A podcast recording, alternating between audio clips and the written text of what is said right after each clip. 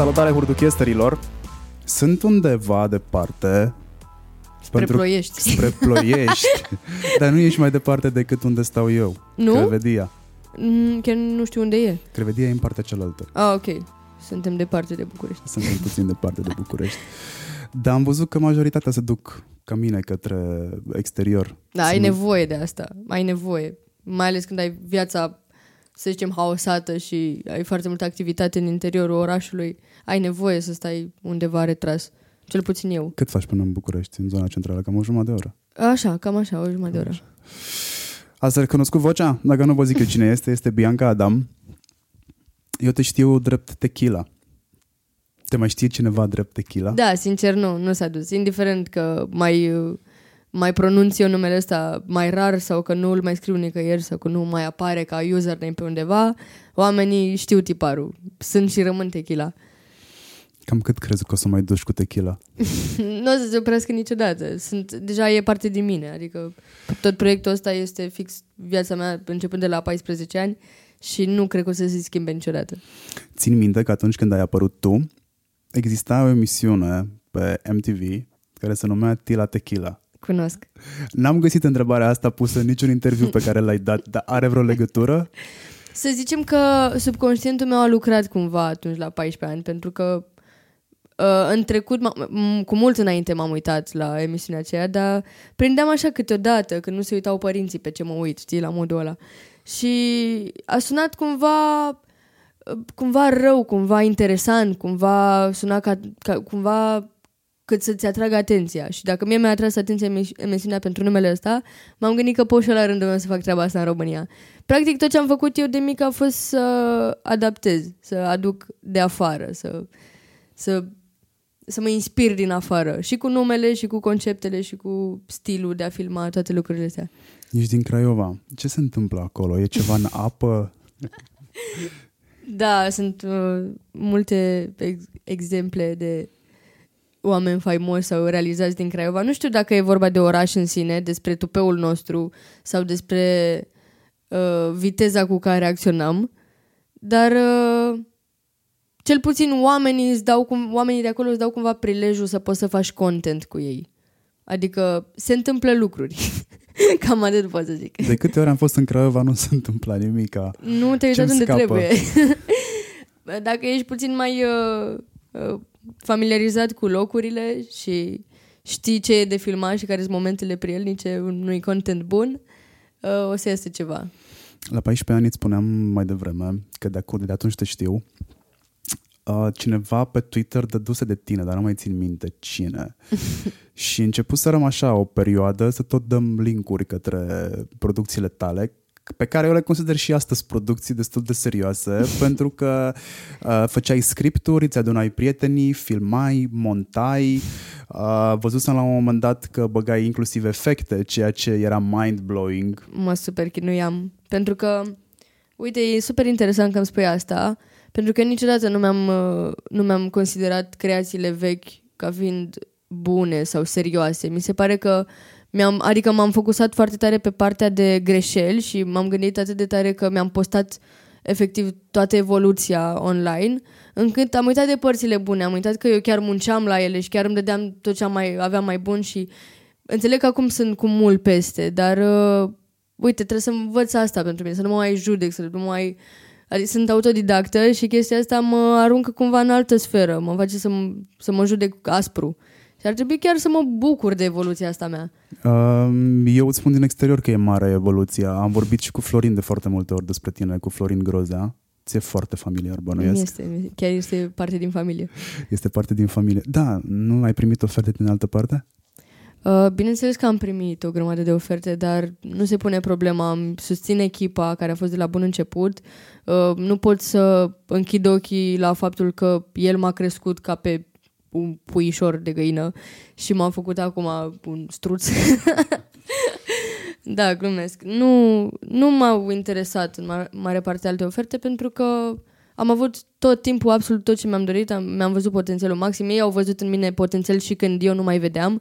Am avut momente în care le i-am considerat pe Raduș și pe Florin e- efectiv bonele mele, pentru că în, a- în același timp și terapeut și tot ce ai nevoie ca și creator ca să poți să mergi înainte. Nu pot Crezi nici că- măcar să mă gândesc vreodată să renunț la ei. Crezi că l-a ajutat pe Florin foarte mult uh, experiența pe care o are din Haikyuu? Bineînțeles, de foarte multe ori mi-a dat, uh, mi-a, mi s-a- mi-a dat exemple cu întâmplările de, uh, de viața ale lui.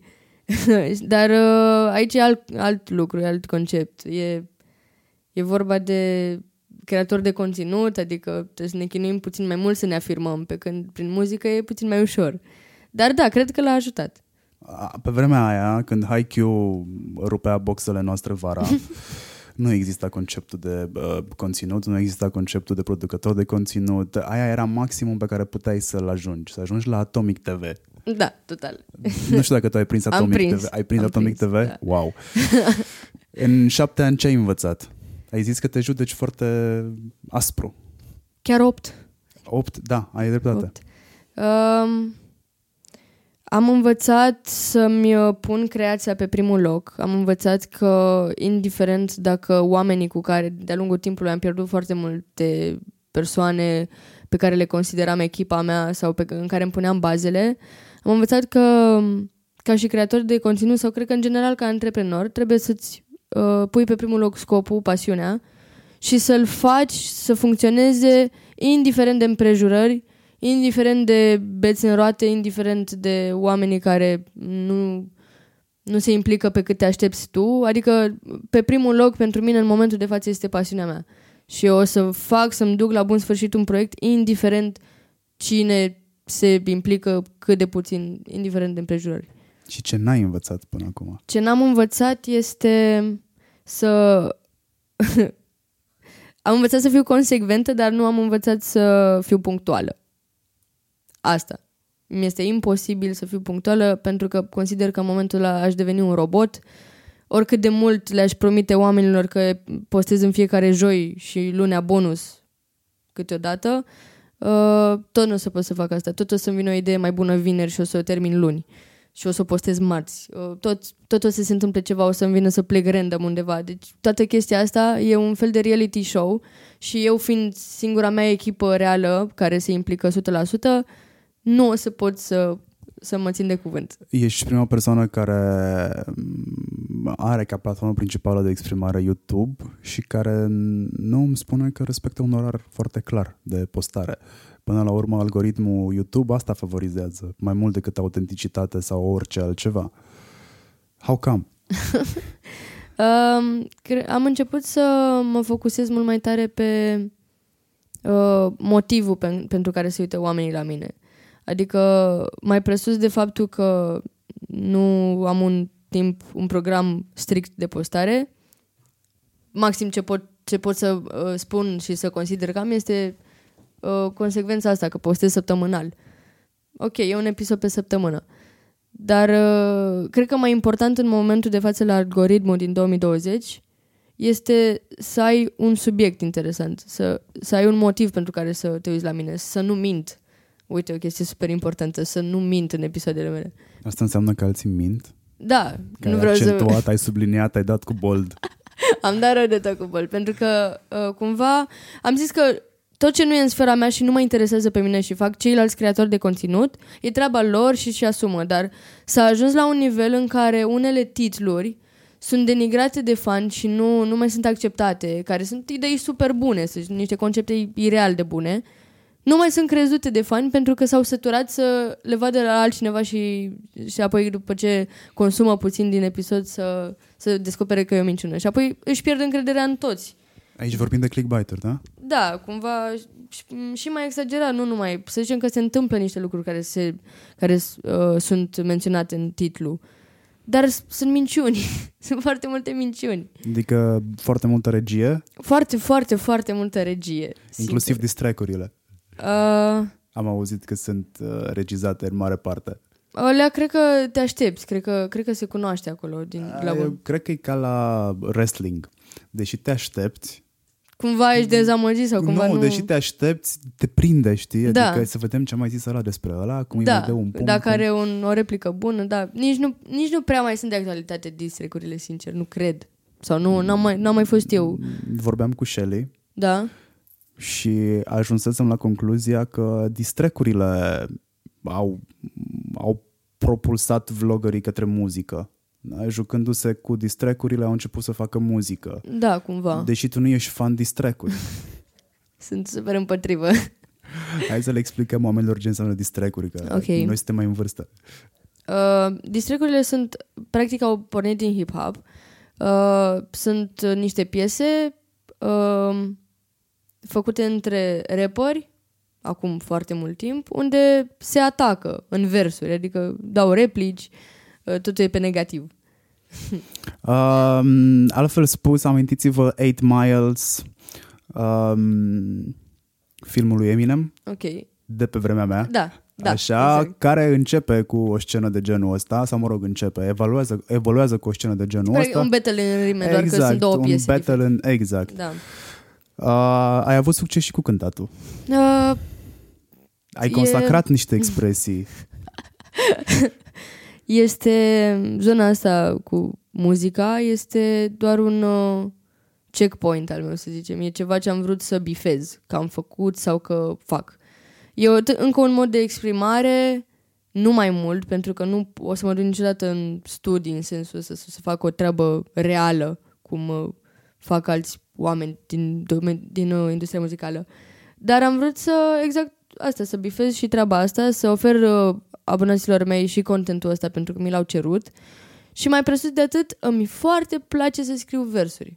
Îmi foarte, foarte place să scriu versuri. Sincer, toate versurile din piesele mele sunt făcute de mine. Și la un moment dat am așa un, un moment de sclipire în care mi se pare că ar merge pe un beat treaba asta și aș putea să trag treaba asta. Like that. Deci, ești scenarist, ești uh, omul de la producție care montează, ești regizor de platou, ești luminist, Oh, da. așa, Mi-a luat mult până să, să ești fiu luminist. sunetist, că Da, ești atentă și la asta, foarte atent. uh, compozitor. Am numărat șase până acum. Ce mai știi să faci?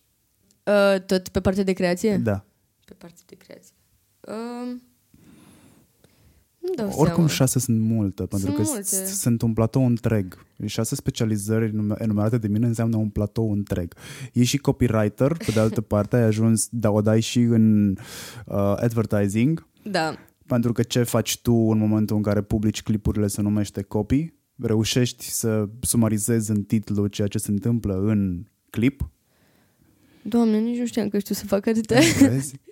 Ce bine că ne-am întâlnit astăzi. Ce bine, chiar, sincer. Eu nu o gândesc niciodată atât de mult. Și cred că contribui și cu idei la mm, campaniile sau scenariile de campanii pe care În mare ți le parte eu propun. vin cu ele. E, ai văzut? Ești un copywriter. Probabil poate și ai putea fi și om de creație slash, nu neapărat director de creație într-o agenție, dar pe acolo. Pe acolo, da. Uh, le-ai făcut din bun simț, că ți s-au părut normale sau mm, pentru că ești self-made și mm, învățată singură să descoperi lucrurile astea, te-ai documentat, ai încercat. Vorbim de acestea toate? Exact. Uh, cred că m, nevoia m-a pus în situația în care să fac asta, pentru că uh, sufletul meu îmi spunea creează, creează, fă treaba asta, așa o să fii fericită, trebuie să faci lucrurile astea. Și apoi eu am întrebat, păi și cum fac asta? Și am început să lucrez, pentru că eram în uh, norocul meu, este că m-am apucat la o vârstă fragedă, în momentul în care m-am mutat uh, cu școala, cu casa, mediul nou, fără prieteni, eram puțin izolată. Și izolarea asta mi-a făcut foarte bine, adică m-a pus în situația în care a trebuit să mă descoper pe mine atât de tare încât să, să pot să ajung să-mi exercit uh, pasiunea.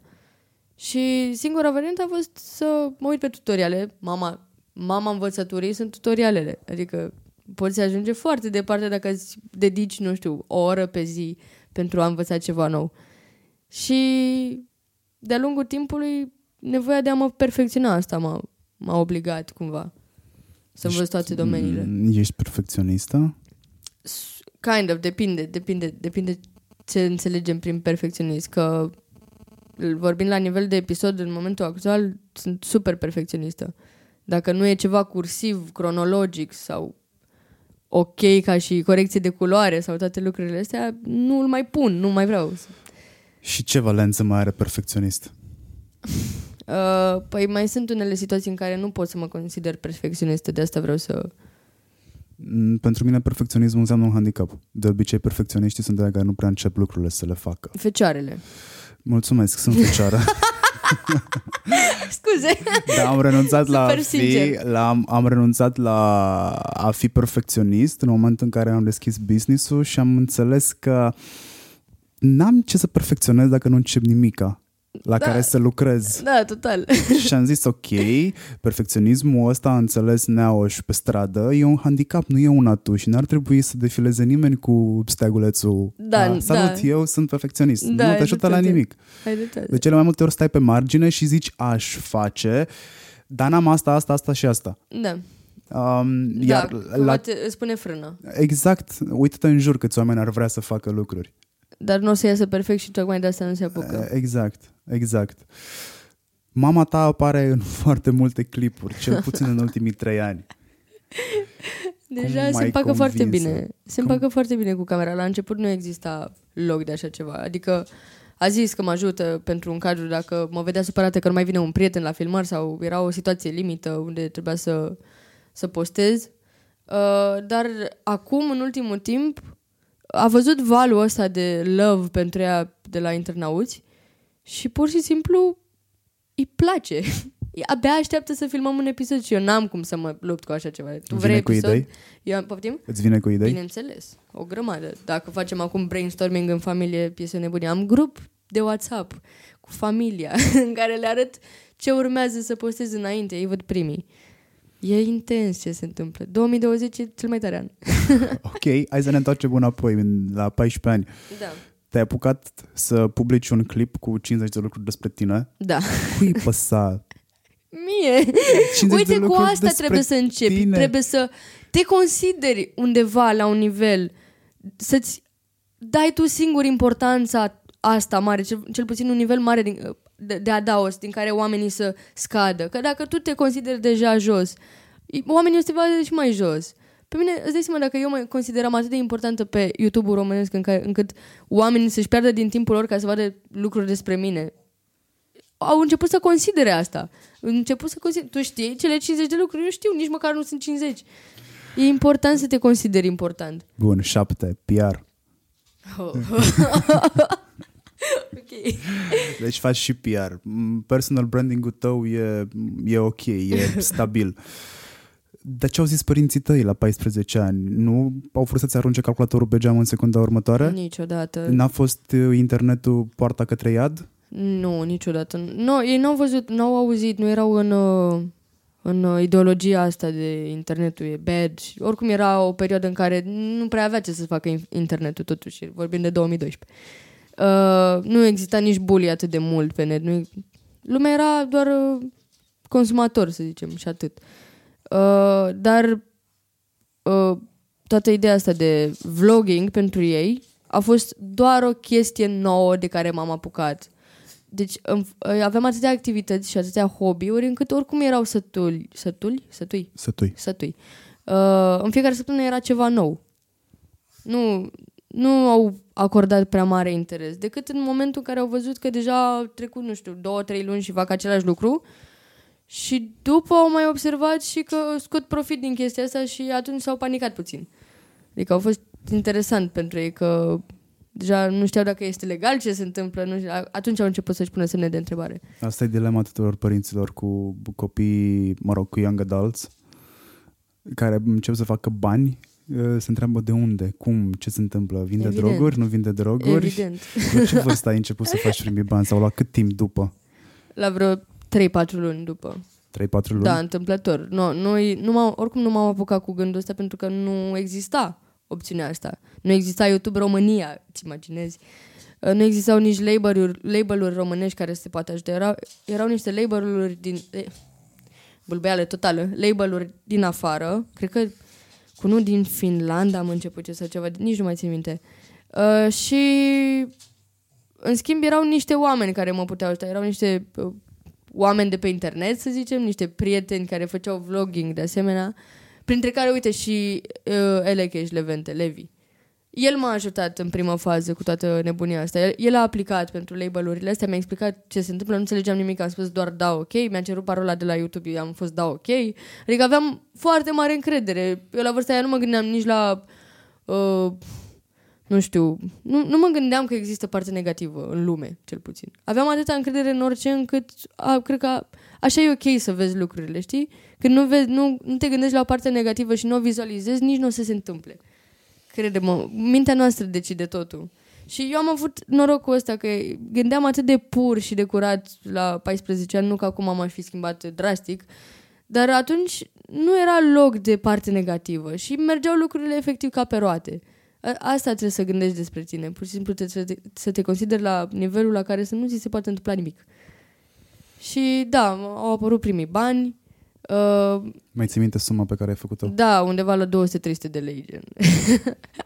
Hei, la hey, 14 da, da, da, ani, da. 300 era... de lei erau banii pe o lună jumate, cred că. Imaginează-ți alocația, era gen 80 de lei. Cam așa. Gen o triplam. Da, a fost... A fost... Uh...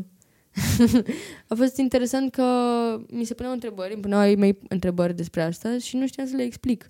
Că eu aveam toată conversația cu Levi în care mi-a explicat tot, dar erau niște termeni care mă oboseau și preferam mai bine să fac un episod în plus decât să obosesc citind termeni de nici nu știu ce domeniu ăsta. Tot PR? Mm, deja ajungem la... Cred că ajungem deja la vânzări și la accounting. Da, eu eram a noua, nu, nu voiam asta. a opta sau a noua, cam așa. Cât de mult s-au schimbat lucrurile în peisaj în șapte ani? Următorii vloggeri cunoscuți au apărut după tine la vreo, cred că 4-5 ani, dacă bine am calculat eu. Da. Ai endorsat cel puțin doi dintre cei care au devenit m- populari. Trei. Ce mi-a scăpat? Uh, nu știu pe Shelly, Shelly Max, Ilie Max și Ilie. și pe Ilie. Da, da. da. Uh, cum ai devenit o rampă de lansare pentru toți? Păi, uh, cumva uh, încercam uh, business, da, între ghilimele, la vârsta aia și mi se părea că dacă tot uh, fac episoade și am o expunere foarte mare, pot să împac chestia asta cu un venit în plus și cu ajutor. Adică îmi doream foarte tare să ajut oameni care creează. Și aveam la sfârșitul fiecărui episod momentul de promovare, unde din o listă foarte mare de oameni care mă rugau să îi promovez, eu alegeam pe unul care chiar îmi plăcea. La urma urmei, primeam și niște bănuți pentru chestia asta, dar imaginează sume infime, adică undeva la 100 de lei, cred, sau ceva pe acolo. Dar eram gen, bă, e un episod pe care îl făceam oricum și mai primeam și 100 de lei pentru asta. Îți dai seama, în mintea unui copil la vârsta aia, adică cumva nimic deranjant. Dar uh, cred că la nivel de preț mă subestimam. Acolo nu, nu, nu știam valorile, nu știam cum funcționează lucrurile astea, ce beneficii pot să aduc, doar voiam să ajut. Hei, mindset-ul de antreprenor era acolo. Era mindset-ul, da. Aia Ala era e, acolo. Aia e o chestie care cred că te definește față de majoritatea pieței. Posibil. Și mai văd ceva la tine. Uh, ești foarte atentă la microdate, la chestii insignifiante. Vezi mai mult decât imaginea de ansamblu. O dovadă în sensul ăsta, parcă suntem la terapie aici, deci o dovadă în sensul ăsta este faptul că ai făcut ochii mari când ți-am povestit despre podcasting și ai sesizat că ți se repetă informația. Da. Repetatul informației la tine înseamnă de cel puțin două ori. Da. Să-ți spună da, cineva da, da. două persoane diferite, două, același lucru și nu te interesează neapărat algoritmul YouTube, te interesează ce consumă oamenii care te urmăresc și nu sunt puțini, sunt 1.630.000, așa Da, pentru că în esență YouTube-ul o să dispară la un moment dat, iar uh, oamenii care te urmăresc sunt tot acolo. Poate vin alți oameni, dar pe mine mă interesează mai mult să-mi uh, fortific publicul, să fie acolo cu mine și să se mute pe orice platformă m-aș muta eu decât să stau să împac un algoritm al unei, unei platforme. Deși YouTube-ul este în definitiv tatuat pe mine. Dar uh, asta e doar rampa de lansare, nu înseamnă că nu trăiesc în prezent. Și totodată, da, sunt foarte, foarte atentă pe detalii pentru că uh, cum am prins la început uh, manevra asta cu, cu postatul săptămânal și platforma care a urmat să explodeze, poate pot să prind în continuare ce se întâmplă din aceste mici, mici uh, întâmplări. Mai ales că informația ajunge la mine, deci înseamnă că trebuie să se întâmple ceva. Te împaci bine și cu TikTok. Iubesc TikTok-ul, îl iubesc. Doamne ferește. Am intrat pe platforma asta super sceptică, super morocănoasă, super cu viziune de bătrân, strict de bătrân obosit care nu vrea să descopere lucruri noi. Și am stat puțin să o analizez în ideea, fix în ideea aia de a produce. Ceea ce n-a funcționat, evident, încă o dovadă vie că nu funcționează. Adică am intrat uh, pe TikTok gândindu-mă cum se poate vinde pe viitor treaba asta sau gândindu-mă că trebuie să fiu mare și aici. Și bineînțeles că nu a funcționat, adică nu, a, nu, mi, nu mi-a ajuns informația suficient de amplu încât să pot să creez ceva ce să prindă. Prindea doar la oamenii care mă știau deja, știi? Dar nu însemna că am bubuit pe TikTok. Pentru că atât, atâta timp cât faci lucrurile doar ca, ca pentru profit sau pentru că trebuie, nu, nu se îmbină cu pasiunea și nu o să iasă nimic. Nu, nu o să se întâmple niciodată nimic, asta pot să o garantez. În momentul în care am stat mai mult și am studiat, am stat noaptea și m-am uitat, adică îmi pierdeam din timpul meu liber, înseamnă că chiar îmi plăcea, și a început să mă prindă valul ăsta și am început să fac uh, uh, trenduri care chiar să îmi placă, nu doar că trebuia, am bubuit, am nebunit lumea. Am auzit uh, discuții de, chiar de la vlogger mari că sunt preferata lor de pe TikTok. Asta mi-a umplut inima atât de tare cât mi-am, mi-am dat seama de diferențe când faci lucrurile pentru că trebuie și când îmbin treaba asta cu trebuie plus pasiune. Și cum te descurci? Ce număr ai pe TikTok? Am în momentul de față uh, 4,3 milioane de aprecieri, dar uh, ideea este că Asta e un număr vag pentru că le adună pe toate, adică pe cât content postezi. Dar eu am 4,3 milioane de aprecieri pe destul de puțin content, adică fiecare în parte a bubuit destul de tare și 329.000 de de urmăritori în destul, destul de scurt timp. Ai făcut campanie pentru TikTok? Niciodată până acum. Ai idei?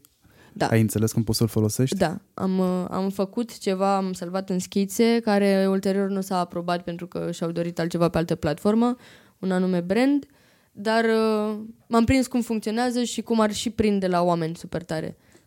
Fanbase-ul tău e mai stabil, mai bine sedimentat, mai loial decât mm, ce vedem noi în piață în momentul ăsta?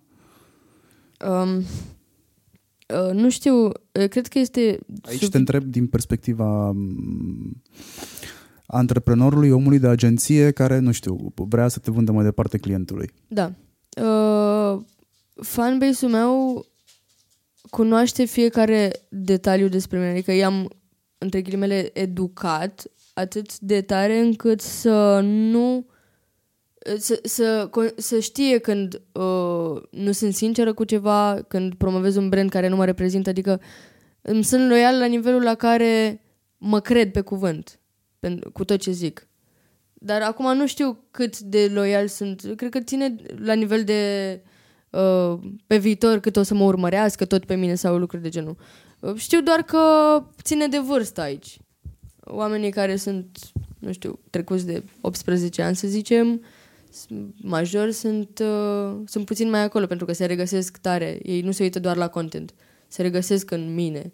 Uh, să zicem că îi inspir cu ceva. Iar uh, copiii, în general, se uită pentru divertisment. Majoritatea se uită pentru divertisment, că dacă te uiți în top consum, e divertisment. Da, total. Spuneai la un moment dat că televiziunea e altceva și e extrem de dificilă, mult mai dificil decât pare. este... Ai încercat? Da, mă, eu practic uh, ca și debut al meu, să zicem, în, uh, în lumea asta, uh, adică în momentul în care am considerat că, eu așa consideram atunci că e apogeul carierei mele, că e cel mai înalt nivel, a fost când am semnat contractul cu ZTV, unde mi-am mutat pastile, se numeau. Pasti... Ah, da, ai dreptate. Am uitat da. de momentul ăla. Mi-am mutat uh, episoadele mele de pe YouTube pe ZUTV și prima dată practic le difuzam acolo, era practic premiera. Um, și chestia asta nu pot să zic că m-a antrenat în domeniul televiziunii, pentru că eu practic făceam tot YouTube, doar că le puneam acolo, adică ei au împrumutat din uh, YouTube și i-au pus pe, pe TV. Dar am văzut cum funcționează în sine, cât, câte restricții sunt, câte, cât de complicat e să poți să te exprimi. Uh, mai presus de atât am, mi-am susținut uh, la o emisiune din asta de reality show sau ce o fi, o prietenă și am fost foarte mult în spatele camerelor și mi-am dat seama cum funcționează și e, e foarte rece totul, e foarte e foarte puțin suflet acolo, e totul o muncă, e totul un job. E șablon. E efectiv șablon, este așa cred că rece e cel mai bun cuvânt, nici nu, am, nu pot să descriu. Nu mi-aș dori să, dom- să lucrez într-un mediu de genul. Mm, Dacă ți s-ar da pe mână un spațiu de emisie la o televiziune, numește tu, nu contează, ce-ai schimba? Um, Pe spațiul tău de emisie, unde mm, tu ești producătorul. Mm, cred că e prea mult de schimbat. Nu știu sigur dacă aș accepta asta. Pentru că e mult prea mult de, de schimbat. M-aș lupta cu mările de vânt. Uh, în primul rând, sunt reguli și legi care nu ți acceptă niște lucruri. Oricât a schimba eu de mult, nu pot să mă duc în direcția în care să, nu știu, să conving CNA-ul să schimbe niște situații. Uh, mai presus de atât, e mediu în care trebuie să fii destul de formal, pentru că așa e la televiziune, nu ai cum să schimbi asta. Și, și mai presus de atât, cred că punctul, cel mai uh, înalt punct care strică toată, toată industria asta e publicul. Publicul care, care consumă uh, televiziune nu poate fi schimbat. Este și rămâne cum este. Maxim, maxim se pot muta ei. Dar uh, aici nu ține de faptul că emisiunile sunt așa. Emisiunile sunt, așa sunt cerute să fie publicate. Nu, nu, am ce, nu, am, nu m-aș muta pe televizor niciodată. Conținutul pe care l-ai avut pentru ZUTV, mă rog, era același pentru YouTube. A reușit să aducă oameni din online în, în TV? A crescut audiența pe tronsonul la orar unde erai tu? Da, oameni? am, av- am avut minutul de aur pe TV în momentul ăla. Serios? Da, da, da. da. Uh, cred că de două ori am prins minutul de aur, dar odată știu că a fost, uh, a, a fost ceva articol pe ZUTV și atunci mi-am dat seama că e un cost promotion foarte bun pentru că au, uh, se, erau foarte multe situații când mergeam pe stradă și oamenii mă recunoșteau de la ZUTV și tot auzeam că sunt echila de la ZUTV.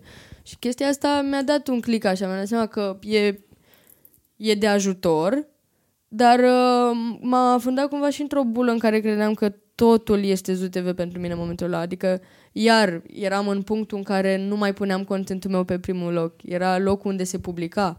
Înțelegi? Adică a fost o experiență, o lecție, de fapt, și pentru mine. Mm, Deci, ce îmi spui tu acum este ceea ce spun și eu de foarte multe ori în conferințele la care sunt chemat sau chiar clienților, nu e platforma, e ce pui pe ea. Clar, e contentul și creatorul, care Perfect. trebuie să rămână în picioare, orice ar fi. Câți oameni ai în echipă? Uh,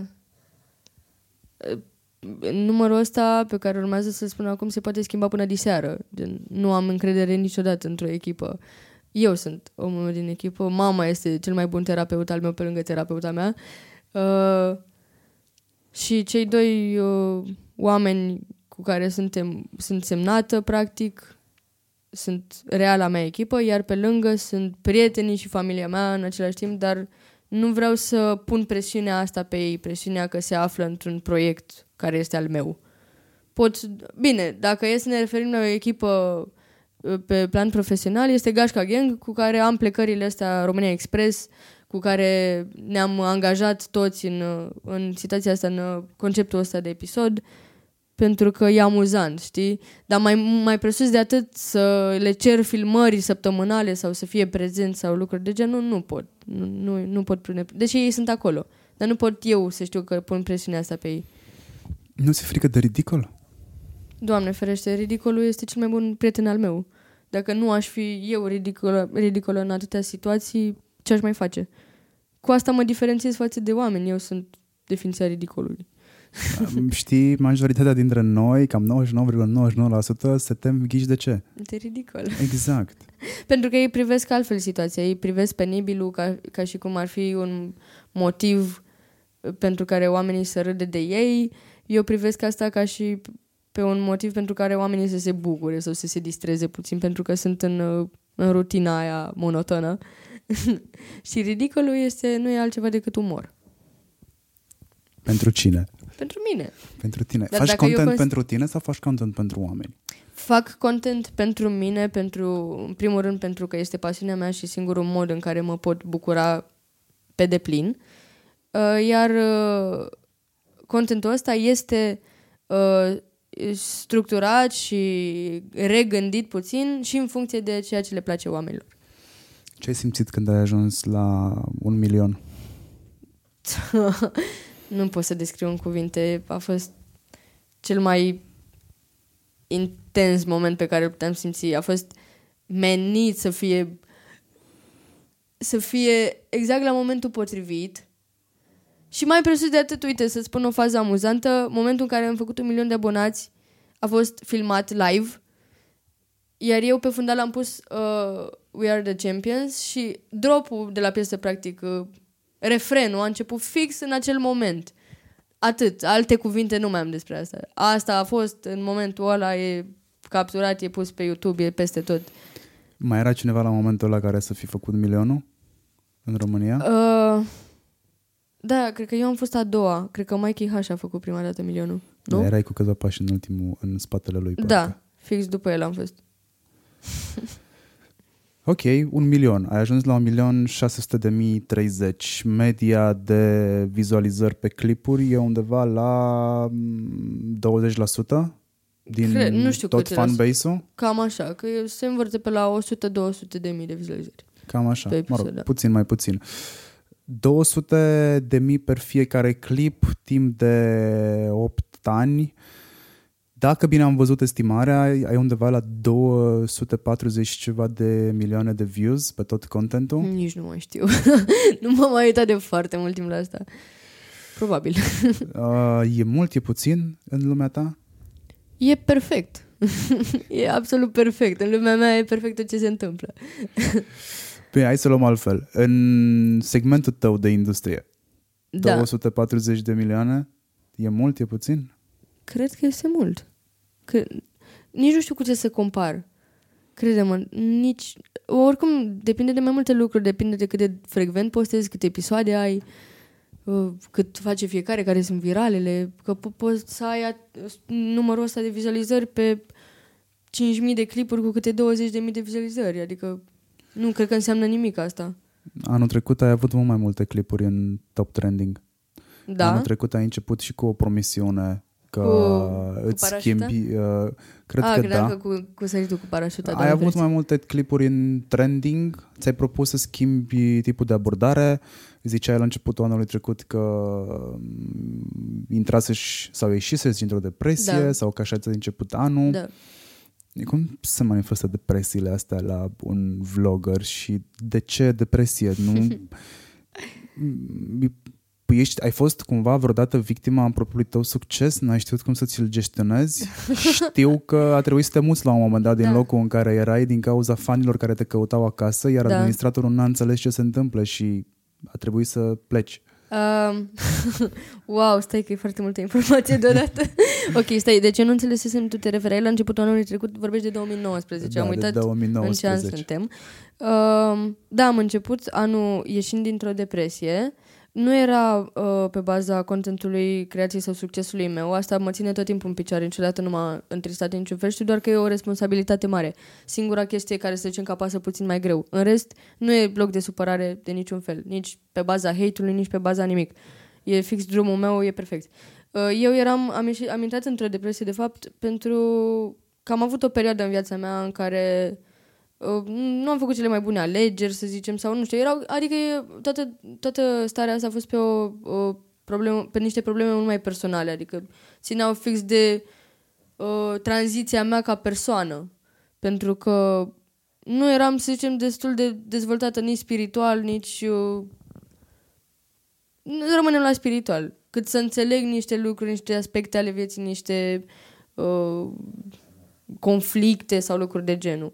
Acum sunt la, de atunci am început să am început și eu o serie de terapie care m-a învățat, m-a pregătit pentru viață mult mai bine și am ieșit și am, doar am folosit treaba asta cu depresia ca pentru că eu nu vreau să public lucrurile astea de obicei, că se tot speculează că oamenii de pe Instagram mint că sunt fericiți tot timpul, dar de fapt nu e vorba că mințim că suntem fericiți tot timpul. Doar asta publicăm.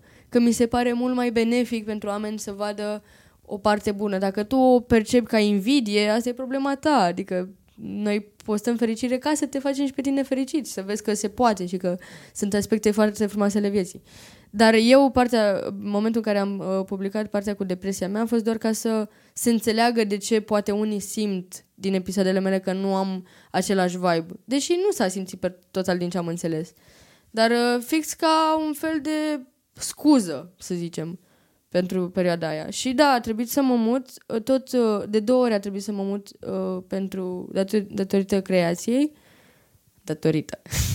Am, am reținut. uh, odată pentru că m-a afectat foarte tare și a afectat pe toți vecinii mei uh, reacția fanilor care știau unde stau și nu puteam să controlez asta pentru că e ca și cum te-ai certat cu cineva care te apreciază. Nu aveam de ales.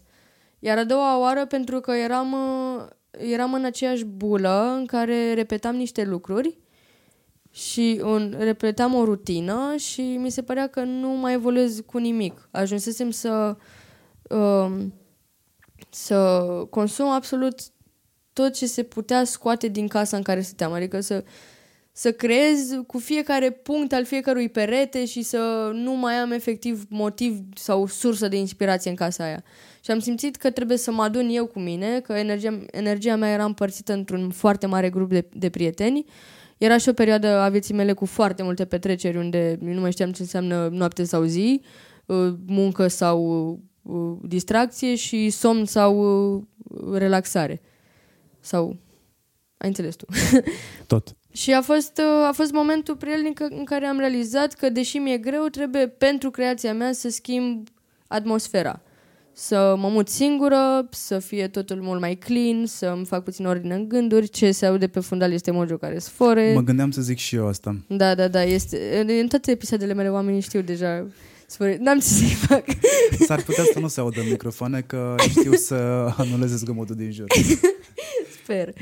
Da, și asta cu 2019. Am promis multe lucruri pentru că odată cu mutarea asta și cu odată cu evoluția mea, uh, și pe plan mental, uh, am considerat că sunt în stare deja să ofer oamenilor o evoluție și la un nivel de creație. Cameră nouă, mod, uh, uh, informații noi, uh, am, gen, am studiat mult mai bine montajul, corecții de culoare, echipă implicată, toate lucrurile astea. Le-am promis, știu, le-am promis, le-am, le-am structurat pe toate, le-am promis și acum trebuie să mă țin de promisiune. Ce înseamnă gear nou? Cu ce filmezi acum? Uh, cu un uh, A6000, Sony A6300. Dar mă zic că ăsta e hit printre, printre Da, voi. e nebunie rău de tot și cu un obiectiv de 10-18 wide nebun. Nu te încurcă faptul că nu se duce 180 uh, ecranul? Foarte tare mă încurcă. Foarte, foarte, și nici foarte nu poți, dezamăgită nici de nu chestia poți, asta. Nici nu poți să-i pui un... Știu, și ce crezi? După ce am cumpărat eu camera asta, la două sau trei zile după a apărut următorul. 6600. Da, care își ridică ecranul. Deci nu vrei să știi. Dar nu cred că merită banii ăia, doar pentru că e, e ușor mai scump decât 6300. Da, este. Doar pentru ecran. Ușor mai scump înseamnă că am vreo 40%, 50% mai scump și doar pentru ecranul ăla nu mi se pare Eu m-am viabil. descurcat tot anul cu ecranul care nu se rabatează. Am încredere în cum pun uh, cadrul prima dată, fac proba. uh, de înce- Am vreo 5 probe înainte de orice episod. Trecem prin toate probele, îmi stau în toate pozițiile, e super ok. Ți-ai luat lumini? Uh, Da, Am văzut că filmezi pe Chroma. da. Dar croma uh, din ultimele dăți este împrumutată. Trebuie să iau și o alta pentru că au rămas de, destul de multe lucruri la casa de la care m-am mutat, că am plecat destul de repede. Ia- Am mers așa ca berbecul înainte. Berbecul mergea înainte. Orice ar merge înainte, așa am mers. Da, Efectiv. fazanii nu știu Am- să meargă cu spatele, aia știu sigur. Serios? Da. Adică poți să prinzi un fazan dacă îi pui un borcan și niște semințe în borcan, va intra și nu va mai ști să mai iasă. Sigur nu vreau să prind un fazan. nu cred că am ocazia asta, De asta spun că știu sigur că fazanii nu... Well, Ce ți-a scăpat ție în anii ăștia? ce mi-a scăpat? Um, Ceva ce regreți? Ai, Ni- ai, ai nu vreun pot. regret? nu pot să regret nimic. Nu pot. Orice, Eșec? Prin orice am trecut m-am învățat ceva important. Nu am cum să regret ceva. Poate regret uh, că nu am învățat niște lucruri mai devreme, dar nu aveam cum, dar dacă ar fi să fie un regret. Și regret că în unele situații mi-am aruncat prea multă energie în niște locuri, situații, oameni sau activități uh, care nu meritau energia mea, să zicem.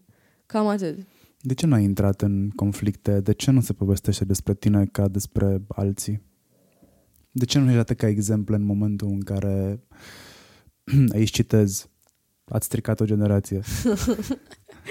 Pentru că eu am fugit toată viața mea de conflicte, pentru că nu sunt în stare să mă cer cu cineva pentru că știu să mă pun foarte bine în perspectiva celuilalt.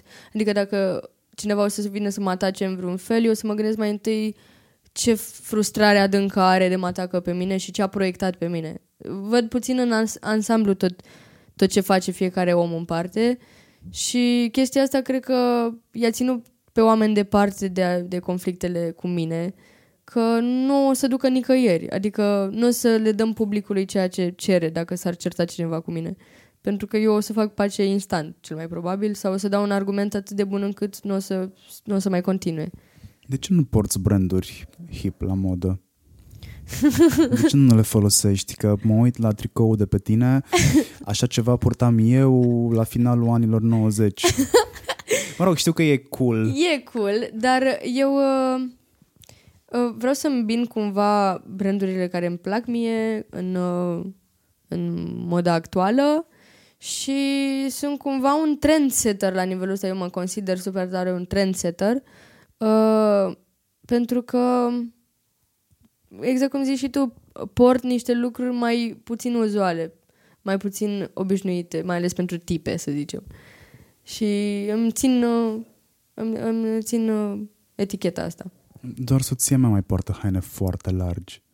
În rest, mă rog, tu ești second după. În rest nu mai știu pe nimeni care să poarte haine foarte... Nici măcar eu nu port haine foarte largi.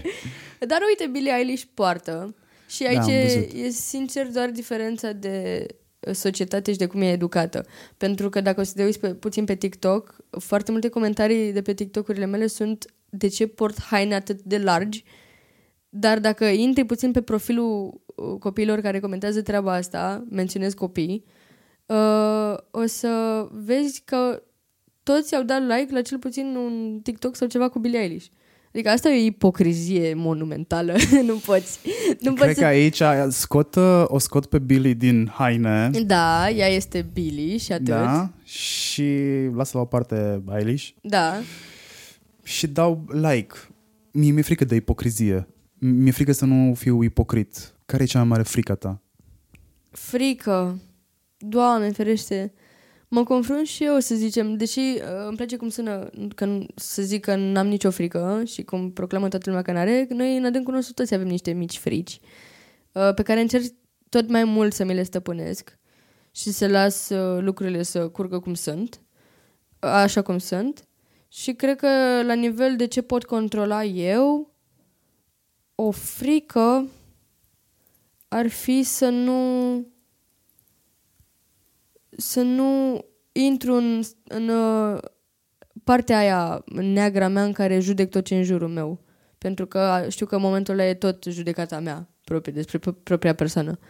Cam atât, adică la nivel de judecată. De ce te-ai apucat să faci terapie? Nici ce n-am mai așteptat? De ce nu ai încercat să îți faci uh, self-therapy?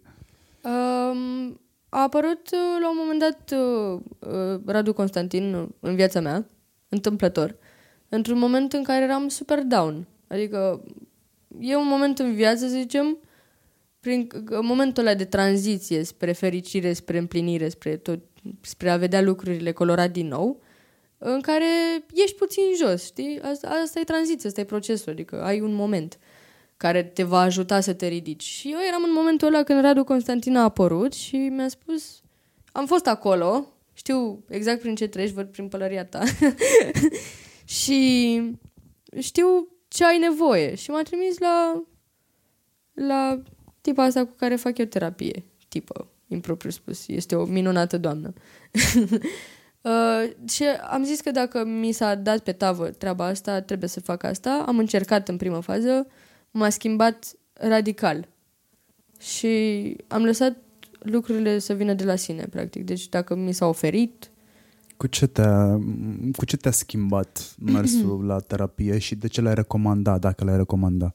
Îl recom- recomand cu toată inima, pentru că uh, asta e terapie spirituală, e mai presus decât orice terapie.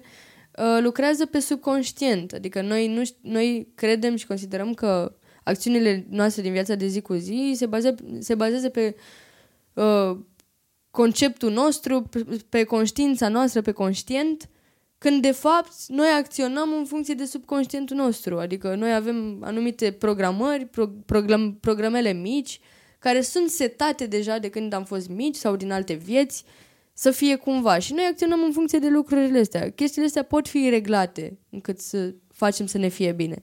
Și a început prin terapia asta să lucreze în subconștientul meu. E un, un soi de hipnoză, să zicem, dar nu este terapie prin hipnoză, nu are legătură. Dar e, e ca și cum ai băga un antivirus. Și te ajută foarte tare să vezi lucrurile așa. E datoria voastră a influencerilor, vloggerilor, cei care sunteți vizibili să educați? Sunt... E o întrebare pe care generația mea o pune Știu. cu abnegație. Am uh, zâmbit pentru că știu întrebarea foarte bine și știu știu și toate răspunsurile posibile la întrebarea asta. Toată lumea o să zică că nu e de datoria noastră pentru că noi doar facem conținut, se uită cine vrea, e treaba părinților, dar în esență, bineînțeles că trebuie să aducem un plus societății, bineînțeles că trebuie să, să noi suntem o sămânță în creierul, creierul noi, unor copii, în subconștientul lor, că fix vorbeam despre chestia asta, Uh, rămân niște lucruri pe care noi le implementăm fără să ne dăm seama. Este o responsabilitate foarte mare. Nu spun acum că trebuie să ne cenzurăm pe internet sau nu spun că e la nivel de să nu fac eu acum prostii pe internet, nu știu ce provocări am făcut când eram mică sau asta nu e rău adus societății. Gândirea, modul în care gândesc, modul în care îmi uh, spun niște păreri, părerile de obicei puse pe internet, astea sunt de fapt sămânța subconștientului copiilor. Uh, dacă eu acum, nu știu, o să-mi exercit părerea despre cineva, am șanse să mut o generație întreagă împotriva unei persoane fără să-mi dau seama, doar pentru că mi-am spus eu părerea. Nu mai e la nivelul la care doar mi-am spus părerea, e la nivelul în care eu am putere de influență și oamenii o să considere ca mine doar pentru că au auzit asta și să le ruleze ca informație în subconștient. Deci e o responsabilitate foarte mare și consider că noi ne-am angajat în chestia asta, ne-am, ne-am angajat să educăm societatea viitoare și poate și societatea de acum și orice răspuns de genul uh, nu e treaba mea, e treaba părinților, nu sunt de acord cu el. Cu toate astea, generația mea a crescut cu Biugi Mafia, a crescut cu um, Roxana mi-a furat banana de la Valahia. Da. Uh, începuseră uh, Pimp My Ride-urile pe MTV, începuse și MTV Cribs, adică cam tot ce se întâmplă în momentul ăsta în spațiu media, că Da. pentru mine YouTube, probabil că și pentru că vin cumva din școala veche, sunt puțin mai old school, tot media este și intră la capitolul media, tot n-am ieșit toți proști. Și Da. tot n-am fost educați de emisiunile alea pe Dar- care părinții noștri le considerau precare. Total, doar că uh, ce exemple mi-ai dat tu, uh, Roxana Banana și nu știu, la nivel de piese și tot așa de creație muzicală, uh, nu la asta mă refer. Și, și ce se întâmplă la nivel de creație muzicală în prezent nu este menit să educe publicul. Mă refer doar la oamenii care vorbesc în fața camerei sau, uite, la podcasturi sau la chestii de genul, aici cred că e informație care rulează în, în uh, background. Adică mă gândesc doar că noi ca și creatori de conținut trebuie să avem grijă la uh, lucruri care setează caracterul unui om, adică nu trebuie să fie prezent în, cel puțin în episoadele mele, să vorbim de mine, misoginism, sexism, homofobie, toate lucrurile astea rulează în, în background, înțelegi? Adică cred că trendurile sunt mai importante în momentul de, de față. Acum că sunt niște versuri de nu știu ce fel sau că nu, nu sunt conform uh, formalității părinților sau lucruri de genul, nu, nu asta strică generația. E vreun episod sau e vreo idee pe care ai diseminat-o în trecut și mm, ai radio acum de pe fața pământului pentru că nu mai rezonezi cu ea slash ele? Că... O idee? Da. O, o idee sau un episod în care ai zis sau ai făcut ceva? Cu care nu mai sunt acum de acord? Oamenii se schimbă și ok să se schimbe. Sunt total și de acord că există. Mi-aș dori ca din ce în ce mai mulți oameni să își schimbe părerile atât timp cât aud argumente valide. Da, total. Mm, uh, consider că există, doar că nu cred că mi-amintesc nici episoadele de acum două săptămâni, dar de la început. Sincer, 100% mi-am schimbat percepția, adică am ascultat și eu câteva uh, episoade de ale mele uh, la nivelul chiar ascultat, că nu am pus, n-am avut timp să mă uit, uh, să văd cum gândeam în trecut și mi-am dat seama de foarte multe schimbări în, uh, în concepțiile mele despre viață. Adică eram un copil, până la urmă, 100% mi s-a schimbat radical caracterul. Și 100% am și spus lucruri cu care nu mai sunt de acord în momentul de față, dar nu am un exemplu acum. Mm, spui că ești atentă la ceea ce publici. Mi-ai dat niște mm, linii pentru un set de valori. Da. Asta s-ar traduce în faptul că acea comunitate pe care tu ai strâns-o de lungul anilor ar fi clean. Ai parte de hate, totuși? Da. Cum să nu? E vreo diferență între hate și ură? Da, este o mare diferență, pentru că nu cred că are nimeni de, din România, cel puțin, uh, un motiv real să mă urască. Nu am, nu am făcut absolut nimic nimănui, nici la nivel de prieteni apropiați, sau de, dar mai ales de fanbase, ca, cât să mă urască. N-am adus nimic negativ care să instige la ură. La nivel de hate, hate-ul în sine este, ți-am zis, proiecția frustrărilor interioare. Adică ceva ce nu-ți place la tine sau nu ai rezolvat vreodată cu tine, o să, o să înceapă să, să se, se iasă la lumină fix în momentul în care o să descoperi la mine treaba asta. Sau cumva o să ți se pară ție. Pentru că tu dacă ești ok cu tine, ești total clean, n-ai nicio problemă, ești acceptat cu totul și uh, uh, cum se numește, asumat, uh, nu ai cum să observi părți negative la oameni, nu ai cum să le observi, nu, nu o să te intereseze, o să le observi sau o, o să devii observator pur și simplu. Dar uh, atâta timp cât te afectează, îți dai seama că e ceva ce nu accepti la tine. Și asta e hate-ul, eu așa îl privesc. Nu am o problemă cu asta, că se întâmplă. Cum răspunzi hate-ului? Cu Caterincă. Cu totală Caterincă. Tot timpul o să iau haterii la Caterincă. Tot timpul o să le dau un soi mic de atenție cât să-i fac să nu se mai simtă așa prost. Îmi dau seama că se simt prost. Și îmi pare și rău de ei puțin, îți dai seama. E loc de Caterincă tot timpul. E, următorul tatuaj pe care vreau să mi-l fac este o mandibulă cu cheiță care râde în continuu. e loc de Caterincă tot timpul. Uh, câte tatuaje ai? Uh, 14, cred, sau 13, ceva de genul, nu știu. La un moment dat, uh, știu că pe ăsta de pe pom nu mi l-am făcut împreună cu ăsta și se consideră unul, dar eu, ca să fiu mai șmecher, îl consider două. Deci ar trebui să fie vreo 14 din câte mi-amintesc. Sunt foarte stresată, stresată. Mă apasă foarte tare până am termin sleeve pentru că sunt niște locuri goale și pur și simplu le vezi. Da. l-am terminat. Da, l-am observat din prima și mă gândeam, mamă, eu când o să-l termin. Îți trebuie doar răbdare? I know. Îți trebuie doar răbdare. Semnifică ceva Da, toate. Becul mi-am dat seama ce semnifică, am văzut uh, play-ul YouTube-ul, mi-am dat seama ce Da. semnifică.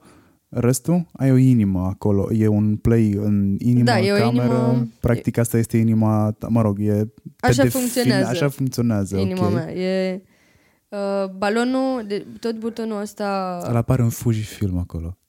este cumva... e prima mea cameră. Uh, butonul ăsta e pus într-un balon, cumva în, uh, în ideea asta de copilărie, pentru că așa mi-am petrecut-o eu, clădind la butonul ăsta. Și capul omului, fiind o cameră, e cum vedeam eu lucrurile în permanență. De când m-am apucat de YouTube, mergeam pe stradă, veneam de la școală și aveam super multe momente în care mă uitam la stradă, mă uitam la mașini, mă uitam la oameni și eu mă gândeam cam din ce parte ar fi mișto să vină un macara să-i filmeze sau ce close-up aș putea să dau pe ei. Vedeam totul la nivel de cadru, adică e- doar așa îmi funcționa creierul. Și da, m-am gândit să surprind cu tatuajul ăsta mare. Apoi fluturele, pisica, astea înseamnă mai multe lucruri. A fost, uh, asta are foarte mare legătură cu ieșirea mea din depresie. A fost atunci când am început să văd lucrurile, culorile, natura și totul dintr-o altă lumină. Uh, Pisica pentru mine, pisica Sphinx reprezintă protecție din mai multe motive. Uh, Semnul om, basic trebuie să fie. Divine Love pentru că e fix în fața mea și niciodată nu trebuie să uit că sunt lumină și așa mi-o exercit. Uh, Soarele și luna sunt în contradictoriu, sunt aici și aici, pentru că sunt două părțile mele care nu se pupă deloc. adică eu funcționez pe, pe, pe planeta Soarelui, s- pe stea, de fapt, și luna e partea aia mea pe care mi-o țin puțin ascunsă tot timpul și când iese afară e dezastru. Cum ar fi acum în retrograd, sunt foarte implicată în toată partea asta astrologică. Nefertiti e super recent. Este, este revolta pe care o simt eu pentru egalitatea între sexe. Nu sunt o feministă desăvârșită, dar uh, iau partea cea, cea mai bună din, din feminism, adică egalitatea drepturilor, nu fizică, nu de niciun alt fel, adică nu sunt de acord. Și sunt de acord în ideea în care proclam că ești, un, ești feminist, să nu ți, nici să nu ți se cuvină, dacă ești femeie, mai multe lucruri. Pentru că nu e corect. De ce să ți se cuvină și gen ce nu ți se cuvine să nu fii de acord? Înțelegi ce zic? Well, și asta este... Așa am, uh, am surprins eu toată nebunia asta prin, uh, prin Nefertiti, că mi-a, pov- mi-a plăcut povestea ei. Uh, Leo este primul tatuaj ăsta și Zu TV. E aici. Uh, Zef pentru că e partea mea nebună din viața mea pe care nu pot să o neg. Pistolul pentru că este fix des- lucruri despre care vorbeam uh, uh, asta, responsabilitatea asta pe care o am pe YouTube, răbdarea cu care m- exercit uh, părerile și să nu le arunc așa pur și simplu pe internet. Mai am tatuaje. Da, și momentul în care apa atinge, picătura de apă atinge suprafața apei e mindfulness, practic. Ai făcut ceva research pentru toată povestea asta? Sincer, da. Da. De aia nu termin sleeve așa ușor, pentru că aș putea să îmi pun un camion aici și să termin toată povestea sau un trandafir și să fie un sleeve frumos, dar uh, îmi place când mă uit la mâna mea să îmi amintească din niște chestii pe care nu trebuie să le uit. Și mă gândesc că dacă am uh, oportunitatea asta să să rămână niște lucruri pe viață pe mine, să fie ceva ce chiar vreau să-mi amintesc pe viață. Dacă de mâine nu mai există meseria de influencer, ce faci? Nici măcar n-am fost vreodată influencer. Bine, nu mai există meseria de vlogger, nu mai există okay. vlogosferă, nu mai există... Nu mai există. Ce faci? A dispărut, uh, A dispărut, în mod da. subit și nu Te-ai mi-am trezit de asta. într-o lume... Nu, te-ai trezit într-o lume în care te Eu culci, știu că a fost. Da, și nu mai este dintr-o dată și ți-ai pierdut obiectul muncii. Ce faci? Păi, uh, structurez toată nebunia asta într-un scenariu și o filmez. Și unde pui? Ah, da, uite, asta e interesant, nu să am unde să mi exercit creativitatea. o să nebunesc. nu, o să găsesc o soluție. Adică în prima fază o să nebunesc, o să încerc să vorbesc cu cineva despre asta, apoi o să încerc să găsesc o soluție. Știi cum e nebunia asta cu problemele? Dacă am auzit o, o, o proverb budist sau ceva de genul, că dacă, dacă te îngrijorezi pentru o problemă, o rezolvi, gen nu ai motiv de îngrijorare dacă există o rezolvare și dacă nu există o rezolvare, nu te ajută cu nimic să te îngrijorezi. Mm, Basically, ce povestește toată lumea în momentul ăsta la capitolul motivaționale, ieși din zona de confort. Da, sincer, da. Tu ai ieșit din zona de confort mutându-te din zona de confort, literalmente. da. M- Mutarea asta a avut de face cu perioada aia de depresie? Când Uh, ai zis că trebuie să ștergi? Era, uh, per, mutarea era un pas uh, spre a ieși din depresie, dar care mă, uh, mă băga mult mai adânc, înțelegi? Adică m- mă ducea la at my worst ca să pot să ies. Am, mi-am cunoscut cele mai mari frici, mi-am uh, înfrânt cele mai mari frici ca să pot să ies de acolo, altfel n-aveam ce să fac. Ce înseamnă conținut premium pentru tine? Pentru că în uh, Year in Review pe care l-ai făcut pentru 2019, povesteai despre faptul că tu și echipa ta considerați ceea ce s-a întâmplat în 2019 conținut premium. Da.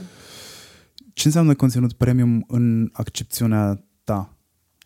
Um, cred că prim, în primul și în primul rând mă gândesc la nivel de montaj. E prima chestie care mă, nu pot să zic deranjează, dar la care sunt atentă și care m- mă dezamăgește puțin la nivel de creatori de conținut din România. Um, că nu își dau suficient interesul și știu că mulți ar putea să facă mult mai mult. Și eu ca și consumator mi-ar plăcea să văd mai multă implicare, știi? Pentru că îmi, îmi pierd niște timp și vreau să mă uit la ceva unde ți-ai pus umărul la treabă ca să iasă ceva fain.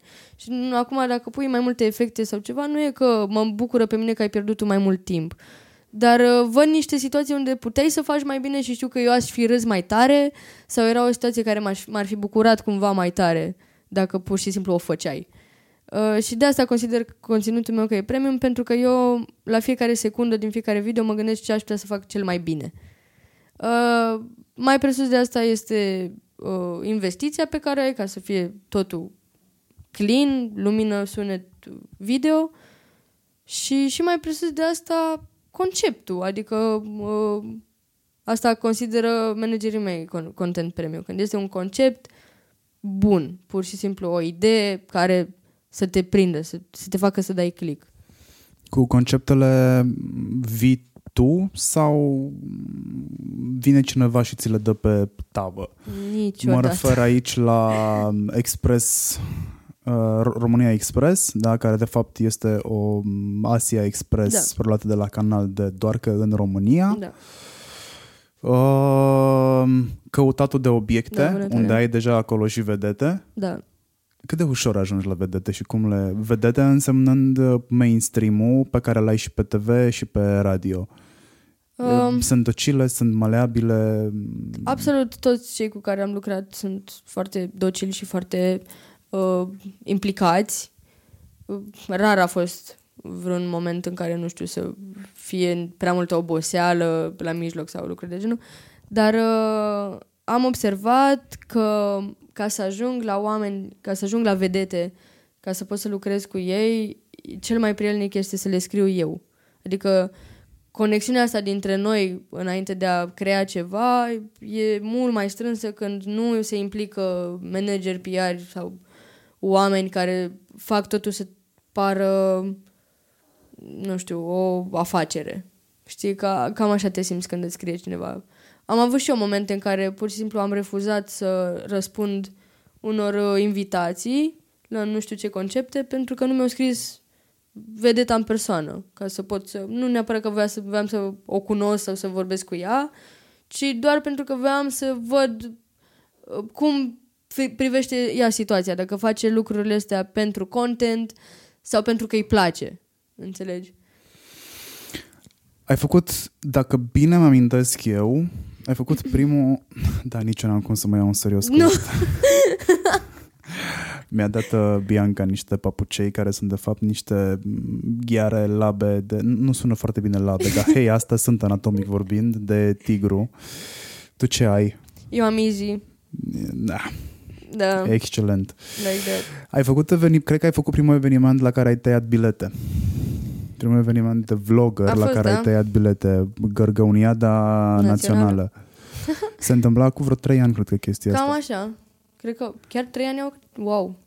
Florin îmi Doi spunea ani. atunci că așteptați vreo mie de persoane, dar au fost mai multe. Da, da, da, da. da. A fost o mică nebunie. Um, au fost situații... Nu, au fost mai multe gărgăuniade, unele cu mai mulți oameni, altele cu mai puțini. Sincer, pe mine m-a interesat prea puțin cât, oa- câți oameni au venit, pe cât m-a interesat să-mi uh, pun absolut toată energia pe scena aia. A fost atât de intens pentru mine. Pri- Cel puțin primul eveniment a fost o pregătire atât de intensă pentru mine, pentru că era ceva super nou. Echipa noastră era destul de mică, cu oameni dedicați, implicați, care nu așteptau nimic la schimb, pur și simplu erau acolo de fiecare dată. Au fost pregătiri de coregrafii cu oameni care, cu care doar mergeam la petreceri, să zicem. Adică a fost așa o, o adunare colectivă de energii care m-a copleșit până la lacrimi. M-a făcut să-mi dau seama ce tare e să poți să faci asta pe o scenă. Îmi doresc să repet uh, experiența asta nu pentru nici măcar pentru uh, manevra de PR, să zicem, sau nici măcar pentru uh, ideea că, uite, fac asta, hei, ce tare sunt. Doar ca să am ocazia să mai am odată echipa asta și pregătirea asta și să mai simt odată emoțiile pe care le simt și oamenii când văd ce se întâmplă și noi că facem asta. Chiar e, e cumva cum la început nu-mi dădeam seama. La început doar știam că trebuie și eram uh, setată de gândul ăsta, dar acum, acum vreau doar să simt emoțiile astea din nou. Um, povestește-mi ce a însemnat din punct de vedere logistic. Uh, pf, uh, în primă fază, Aveai 19 sau 20 de ani? cred că 19. Doamne, de chiar nu știu cronologic ce s-a E, întâmplat lasă în că viața mea știu deloc. eu. Uite, uite câte chestii știu. Uh, ce înțelegi prin logistic? Adică Ce a însemnat toată producția în sine? la fiecare gărgăunean a fost diferit. Uh, pentru că, de exemplu, una a fost în deplasare, a fost în Mamaia, în Costinești. Uh, nu a fost un prea mare uh, bătaie de cap cu producția, pe cât a fost cu energia mea pe scenă și să o, să o țin acolo. Uh, practic, a trebuit să organizez uh, de la intro, cumva inspirat și din, de la vloggerii mei din afară pe care îi apreciez foarte tare, până la piese și până la jocurile de pe scenă și până la cea mai grea parte să ții oamenii atenți la ce se întâmplă pe scenă. A fost cumva relativ ușor, dar mai, pres- mai presus de atât a fost uh, foarte mare presiune la organizarea programului pentru că am aflat că au fost oameni în sală care au venit doar să judece sau să privească ce se întâmplă ca să dea mai departe informația. Și cumva deja nu mai era zona mea de confort unde doar îmi fac treaba, programul, nivelul ăsta minim de logistică pe care îl aveam eu, pe care puteam eu să-l fac, uh, la care puteam eu să ajung. Era mai mult de atât, erau oameni care au venit să judece asta la nivel, să, să o privească la nivel profesional, să, să vadă cât de profesional lucrez eu tot, tot evenimentul ăsta, doar pentru că am cerut bani pe asta, că au fost bilete. Și a fost o mare, mare tărăboi pe chestia asta, că au fost bilete, dar noi, din biletele alea, îți dai seama. Ce- Nu, nu e vorba Transport de profit plus aici masă și cazare. toate nebuniile posibile, toate, toată implicarea, to- oameni, dansatori, tot... Uh, mai presus de atât au înțeles uh, oamenii care au fost invitați. Joe, noaptea târziu, care au cântat gratuit la mine, au fost invitații mei ca prieteni care au, înțe- au înțeles ce înseamnă toată emoția asta de pe scenă la primul eveniment al, al, al unui vlogger în mediul offline. Au venit doar să simtă și ei toată emoția asta cum am simțit și eu și cum ce, s-a- ce am realizat acolo a fost mult mai presus de profil sau ce au, pentru ce au venit oamenii să judece ce s-a întâmplat, înțelegi? Adică se luptă lucrurile astea, ei, se luptă invidia cu, cu creația și cu scopurile pașnice. Data viitoare, singura mea șansă este să am eu o investiție mare în evenimentul ăsta ca să pot să-l fac cum vreau eu și să nu mai existe bilete, profit, toate, toată nebunia asta, pentru că se ajunge în, într-o zonă în care nu-mi doresc. Te-ai gândit să faci conținut pentru alte piețe? Nu, Să sincer. o dai în engleză? Nu, nu, nu, nu, nu m-am gândit la asta, că nu mi-e familiar. Nu am vorbit toată viața în engleză încât să pot să fac un vlog, deși vorbesc cursiv engleză. Nu știu dacă aș avea același umor, dacă ar fi perceput la fel, plus că oamenii mă cunosc deja, nu pot să-mi schimb viața radical deodată și să mă mut. Uite, eu o să fac din eng- în engleză de azi. O să, o să bage oamenii în confuzie și nu cred că e benefic în niciun fel. Te-ai gândit să emigrezi? Uh, Te M-am gândit- întreb asta pentru că majoritatea tinerilor și foarte mulți din generația ta se gândesc să facă chestia asta. Da, evident, doar că la mine nu este cazul pentru că aici m-am lansat, este locul care m-a ridicat, nu am de ce să mă plâng de țara asta în niciun fel. Mi se pare că ai rocket. Ok, dar n-ai asfalt pe stradă, Da, da, da. uh, ai gropi în asfaltul de pe alte străzi, Da, um, sistemul nu funcționează foarte bine, la aici Da. un capitol, birocrația este foarte multă. e varză, e varză, varză. Da? Oribil.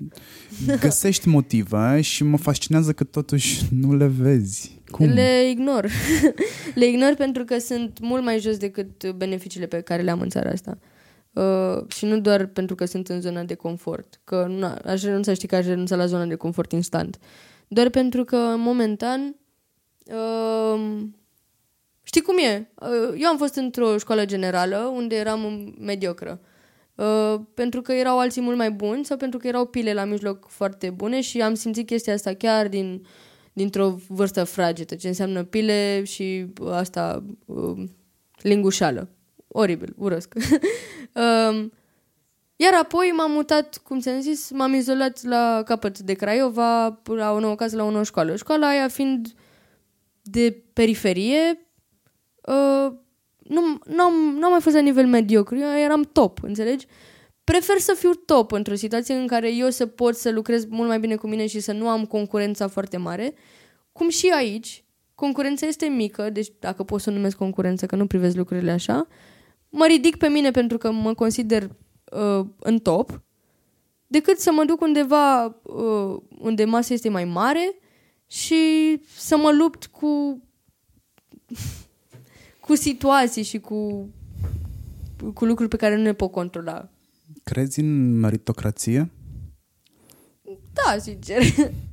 Bine, nu am, nu pot să dezvolt asta foarte mult. Da, să zicem că cred. Crezi că oamenii din jurul tău care merită lucruri poate să le și primească pe bune sau au nevoie de un imbold, gen o pilă? Um, Adică Meritocrația asta mi se pare așa un concept foarte frumos, da, pe de altă parte, în egală măsură, mi se pare că meritocrația asta a, a ajuns la niște cote care ar trebui să tragă semnale de alarmă. De genul, meritocrația a fost cumva arestată de oamenii care își permit. da. Că cei care merită de cele mai multe ori în ultima perioadă sunt cei care își permit școli înalte, sunt cei care se nasc într-o familie cu uh, posibilități financiare și atunci, ok, este meritocrație pentru că da, oamenii aia muncesc pentru ceea ce primesc Da. sau ceea ce, pentru ceea ce urmează să primească, dar șansele nu vor fi egale și atunci meritocrația asta, luată de jos în sus pe toate păturile sociale, din punctul meu de vedere, nu și-a cam pierdut sensul. Știi de ce uh, unii oameni primesc mai mult și alții mai puțin încă de la început? Uh, e o, o singură regulă de bază. Încrederea. Tu, uh, pornind dintr-o familie, să zicem, mai săracă sau uh, neavând din prima anumite venituri, resurse, te vizualizezi așa și consideri că acolo ești și nu îți mai dai voie nici să speri, nici să visezi. Și cum spuneam la început, viziunea creează realitatea. Pur și simplu, modul în care vizionăm noi lucrurile pe viitor, asta e realitatea pe care ți-o creezi. Tu poți să alegi să trăiești în mintea ta și să se întâmple lucrurile alea sau poți să alegi să trăiești cum îți impune în societatea și să consideri că e totul așa cum e acum. Este așa și nu e nimic mai mult. Dacă tu nu dai voie să fii puțin peste și să ai încredere în tine că există minune, există... că nu e, că nu e totul vid și atât. Cum ar fi să gândești așa static? Să zici, băi, eu sunt aici, am atât, mă descurc, e totul bine, îi au pile, eu nu pot. Cum ar fi să gândim așa? Și uh, te întreb asta pentru că vreau să audă toată lumea, toată lumea care ascultă momentul ăsta să se gândească că și ei poate gândesc așa. E sub nivelul mării să gândești. Este singura chestie care spune bețe în roate tu. Atât. Pur și simplu, cu cât te vezi mai departe. Acum, nu înseamnă că vrei, dacă vrei să ajungi acolo atât de departe, nu înseamnă că o să funcționeze dacă tu te uiți la omul de lângă care pile sau cum a ajuns sau în ce fel. Pentru că și de aici pornesc toate, toate piedicile astea. Înțelegi? Adică trebuie să-ți vezi de viața ta și de drumul tău și să te vezi la un nivel, atât. Nimic mai mult. Nu ai, nu ai nimic de făcut decât să te vizualizezi așa. Ai să reproșezi ceva mm, clasei politice? Te întreb asta pentru că hai să mă gândesc. La alegerile europarlamentare de anul trecut, Da. ai intrat într-un live de la skatepark. Eu? Da? Tu ai intrat într-un live de la skatepark, cred că pe, pe Instagram. Cu Aris? Nu mai da, țin minte cu cine câștigătorul erai. de la, sau semifinalistul de la România au talent sau ceva de genul. Mm, Probabil. Câteva fracțiuni de secundă Da. uh, ai zis, n-ai bătut foarte mult monedă pe asta, dar ai zis mergeți la vot. Cu asta ai început. Da, da, da, da. De ce ai făcut-o? Uh, pentru că pentru că încerc să uh, să le explic oamenilor să nu î- își refuze dreptul. e super simplu, nu trebuie mm, să Adică mulți sunt speriați de chestia asta, cum sunt și eu speriată și am fost foarte mult timp speriată înainte să mă duc la vot, de faptul că nu sunt suficient de documentate, deși sunt suficient, să zicem, suficient de documentate încât să știu ce vreau să aleg. Adică nu ți ia foarte mult timp să te, să te documentezi puțin. Ai YouTube-ul la dispoziție, poți să te uiți la niște situații. Am pus întrebări la prieteni dacă nu am avut timp. Sau, na, uh, ei sunt speriați de situația în care o să li se pună o întrebare despre politică la care nu se știe să răspunde, cum și eu sunt la fel de speriată, pentru că sunt o grămadă de ramuri ale, ale politicii pe care nu le cunosc, habar n-am. Eu știu doar ce nu funcționează în țară și mă duc să urlu la ei că nu se întâmplă. Înțelegi? Asta face, de fapt, tot românul. Nu este o problemă în esență. Ideea este să-ți exerciți dreptul de a merge la vot. Pentru că nu trebuie să fii... Adică nu te întreabă nimeni când intri la vot ce știi despre asta. Te întreabă ce vrei și o, să- po- poate un om să te întrebe de ce ai ales asta la un moment dat. Atât. E singura întrebare. Și asta le explic oamenilor. Mergeți la vot pentru că este dreptul vostru și altfel o să vi se ia. O să, cineva o să-l folosească. Există o grămadă de variante în care se pot știi și tu ce se întâmplă. Urmează alegerile locale. Da. Mm, Ce aștepți de la mm, primarul, mă rog, de la persoana care primește un mandat în București?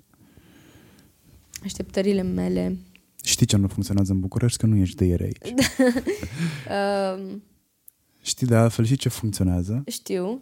Uh, cred că îmi doresc mm, promptitudine asta care să le uh, încropească pe toate cumva. Pentru că sunt niște promisiuni făcute de foarte mult timp, le știm cu toții, nu se întâmplă, totul se mișcă foarte, foarte lent. Sunt șocată de ce s-a întâmplat. Cred că cel mai mare șoc din ultimul timp al meu a fost viteza cu care s-a construit spitalul din China pentru recenta problemă și viteza noastră, care este e mult prea mult, e inimaginabil, nici în glume, nici în bancuri nu poți să spui că se întâmplă așa ceva, că așteptăm de atâta timp un pod sau un pasaj, un ce e asta pe care le... Eu, stând în militar, eu aștept podul ăsta să se construiască, pentru că mie mi-a foarte mult să ajung. Și gândește-te cât aș scuti, cât timp aș scuti. Adică eu înțeleg tot ce în spate, birocrația și nebunia, dar e vorba de promptitudine. Atât. E cineva care ți-a făcut cu ochiul dintre candidați? Nu pot să mă pronunț încă, nu, n- încă mă documentez despre fiecare. Nu, nu vreau să am un punct de vedere momentan Nu-mi politic. spune nume, spunem doar niște lucruri care ți-au atras atenția dacă ai făcut documentare mai mănunțită sau mă rog cât ai făcut, uh, ceva cu care rezonezi din ce ai auzit sau din ce ai văzut. O, nu neapărat o promisiune, ci o platformă sau ceva ce promovează nu un am, candidat. Momentan nu am nimic cu care să fi rezonat din ce am auzit. Am auzit super puțin despre asta și Asta e foarte nașpa. este, da, da e destul de nașpa. Uh, Aștept, uh, mi-aștept cel mai bun prieten care este la jurnalism să vină cu lecțiile făcute și să-mi explice cam tot ce se întâmplă acum pentru că el este cea mai uh, bună sursa mea de informare. Citești presă? Te Nu, uiți? te sincer. informezi? Citesc Când te-ai cu totul uitat la altceva. TV ultima dată? La TV, ultima dată, ultima interacțiune a mea cu televiziunea, cu, televi- cu televizorul, este decizia mea de a nu mă mai uita la TV. Foarte recent am avut un mini breakdown într-un moment în care eram super ok și toată negativitatea de, pe, de la știri și de la TV în general m-au adâncit foarte tare. Mi-am dat seama că singurul motiv pentru care am fost supărată în ziua aia a fost asta. Uh, Ce se promovează la televizor. Și știu că este o mișcare a maselor de a ține poporul în neîncredere, în vibrație scăzută. Mi-am dat seama că asta e cea mai tare uh, uh, mișcare a lor. Așa suntem noi triști ca popor și ca societate. Care reacționează diferit la m, stres și m, informații. Subconștientul funcționează, indiferent Da. ce ai face. Funcționează foarte bine pe stres. Pentru că e, m, A, și de creierul asta... îți asimilează foarte mult informație negativă pentru că este în continuă stare de alertă să te protejezi. Da. Și atunci de asta uite funcționează. diferențe. Uh, statistic vorbim, ce- vorbind, cel mai uh, fericit popor din Europa, M, Care e? Finlanda. De ce? Știrile de la ei nu conțin ce conțin știrile noastre sau celelalte știri, news din, din uh, lume, din Europa cel puțin. Dacă ar fi să emigrezi, în ce țară ți-ar plăcea să trăiești? Te-ai plimbat Wow. o vreme. Uh, în Berlin. Cred că în Berlin. De Doar ce? pentru, pentru că este totul foarte clean. Pentru oraș, cum arată, pentru clădiri, pentru mașini, pentru nivelul de poluare, pentru, pentru oameni, pentru deschidere, pentru... Doamne ferește, e minunat orașul ăla. Se vorbește foarte mult despre realitate virtuală, despre virtual, despre mm, real, despre ce e real, despre ce nu e real. Mai mai există conceptul de realitate virtuală sau mm, what's ce, ce, în- ce în viața de zi cu zi e și virtual? Adică mm, există o de, mai există o delimitare din punctul tău de vedere între cele două concepte? Depinde, te referi la o platformă anume? Nu, mă refer la ceea ce spunem noi ăștia mai bătrâni. Uh, când spunem internet, ne referim cumva la o altă dimensiune.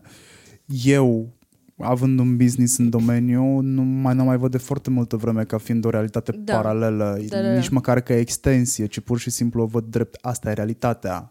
Că o Având- mi-o desfășor online, că nu e re- realitate. Având în vedere că uh, telefonul meu uh, confirmă statistica de 9, ceva ore pe zi de stat pe telefon, îți dai seama că e parte din mine deja. Deci pentru mine internetul este tot una. Deci, basically, e 8 ore de lucru plus pauză de masă. Cam așa, da. Sunt acolo. Sunt... Fără să-mi dau seama, sincer. Nu- Eu nu, eu nu simt că fac asta, pentru că eu sunt și prezentă în același timp. Sunt aici, dar telefonul meu e în mână și, nu știu, a devenit un tic. Uh, eu nu văd asta ca fiind o problemă, în niciun caz. Uh, dar sunt momente, uite, în care am uh, experimentat statul fără telefon, nu știu, un festival sau un loc, o cabană unde vreau să mă duc și stau fără telefon trei zile. E plăcut, e, e un mod de, de a mă reîncărca și văd cumva și celelalte unele aspecte ale uh, realității pe care nu le observ când am telefonul pentru că mi ocupă foarte mult timp. Dar e, e foarte lină, f- uh, uh, ce-am zis? Fină. e foarte fină linia dintre, dintre realitate și internet. Nu, nu mai este o altă lume. Este cu noi, e telefonul care e tot timpul în mâna noastră. Cred că diferența asta era înainte pentru că ne puneam la calculator. Și atenția noastră era doar către un ecran. Acum, având telefonul în mână constant, știm cu toții cum funcționează. Sau chiar la mână. Sau la mână, evident, da. Uh, cum te împaci cu device-urile? Baci bani în ele? Ești curioasă? Ești tech nerd? Nici chiar tech nerd, dar uh, sunt curioasă de device-uri, dar uh, bine, eu sunt foarte, foarte mare, mare fan Apple. Uh, Totul de la Apple. E cea mai frumoasă interfață, cea mai permisivă, cea mai prietenoasă, cea mai simplă. Atât. Iau tot ce e nou și de actualitate. Nici la modul exagerat, dacă am iPhone 10 acum n-am sărit imediat pe 11, mai stau un pic, nu sunt la nivelul actiat după... Te las să joci cu astea două dacă vrei. O să-mi durez la un moment dat, da. Um, ce, pe, pe, pe ce-ți dai banii? În general. Îi faci? Îi dai pe ceva? Pe, Pe ce îi mâncare. dai? Pe mâncare. Ok. Mănânc foarte mult. Sincer, alimentația Dar nu mea pari, e, uh, e o par- parte foarte... Păi tocmai, uh, tocmai de aia. Pentru că sunt foarte implicată în alimentația mea încât să-mi, uh, să-mi asigur toți nutrienții necesari ca să fiu ok, tot la sfârșitul zilei să fiu aptă să-mi uh, creez conținutul. Adică, în primul rând, îmi place foarte mult mâncarea și, în al doilea rând, vreau să-i placă și corpului meu. Și de-aia, să știm că dau foarte mulți bani pe zi. Uh, am refuzat să mai gătesc și să mai pierd timp în sensul ăsta și dau foarte mulți bani pe zi pe mâncare care să fie benefică, știi? La un moment dat uh, o să-ți dai seama, că, știi deja, dar oamenii o să-și dea seama că mâncatul sănătos e destul de scump.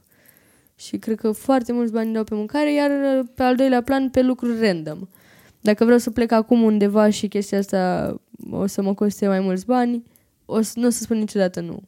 Pentru că sunt up pentru spontaneitate. N-ai o mașină super tare. Ai un Opel. E nebună rău. Cum, cum ai ajuns la un Opel când tot în jurul tău înseamnă valoare bling-bling? Um, mm, eu văd altceva la o mașină. Uh, Mă interesează în primul rând să aibă suficient de mulți cai cât, cât să-mi, uh, să-mi uh, ofere mie plăcerea asta de a pleca prima de la semafor. Sunt un cocalar în N-ai adâncul mai meu. mult de 120 pe Am asta. 160. Ai E ne- 160? E nebună rău, da. Ah, da, că ai dus-o la... Da. Da. A, a fost și la custom, da, da, da, exact. Exact. a fost nebună. Um, da, am ales mașina asta, am cumpărat-o chiar de la tata, pentru că aveam încredere în el. Ok. mai tare decât în oricine. Uh, și am ales-o pe asta pentru că ș- sunt conștientă că sunt începătoare, deși probabil am mai mulți uh, mai mu- mulți kilometri la bord în momentul de față decât o grămadă de oameni care conduc de ani de zile.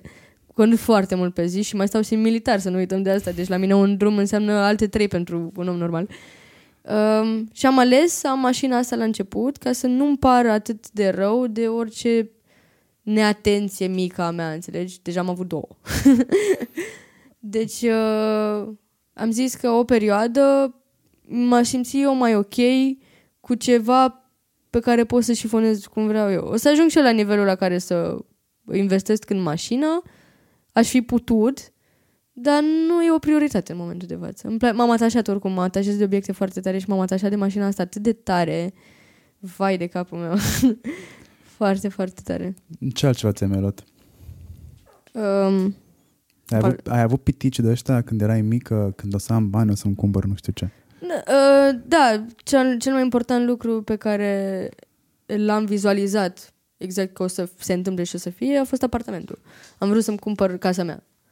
Asta a fost o chestie la care m-am gândit de mică, s-a întâmplat și acum investesc doar, doar în creație și doar în uh, starea mea de bine. Ok. Bine, Da. da. eu mai am un plan ad- adânc, în, vizualizat adânc, dar uh, știi cum e succesul? Îl anunț după. Aha, mergi pe principiul ăsta, am Da, da, înțeles. Uh, mă uitam în timp ce făceam documentare pe un material, nu mai știu cine îl făcuse, dar am dat de următoarea expresie. Uh, tequila e mai tare ca Michael Jackson. Știu, știu unde s-a zis La asta. Antena 1, cred că așa e. Era, Cum? Cred că era un material făcut de Antena 1. Da, da, da, da, da. da. Uh, cred că antena 3? Antena Mm, 1? Cred că Antena Nici 1. nu mai țin minte. Dar era de antene, de intact. Um, era, cred, cred că era modul lor de a prezenta generației mai în vârstă succesul.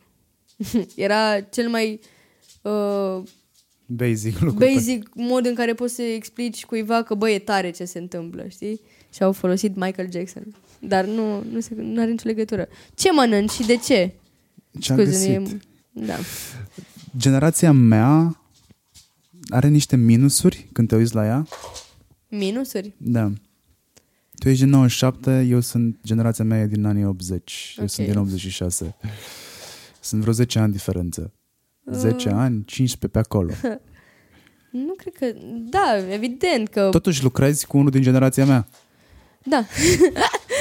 evident că... Mojo, scuze. E ok, lasă-l să-și facă de lucru. Da. Evident că fiecare generație nouă are un plus pentru care deschiderea asta mai mare către tehnologie, către deschidere mai mare către orice. E în esență o deschidere mai mare. Și cred că acolo sunt minusurile, că nu, nu a fost informația atât de accesibilă pentru toată lumea, nu a fost uh, uh, nu s-a gândit outside of the box atât de ușor, nu, nu toată lumea a avut uh, implementată ideea asta de outside of the box. Nu ți se pare că suntem închistați în a prelua idei, a ne schimba viziuni? Acum? Mm. Nu știu, mi se pare că e, indiv- de, ține, depinde de fiecare individ în parte. Mie Cât mi se de pare mult- că generația mea e cea mai mare hater al generației tale, al generației lui Shelley și putem face downscale generației.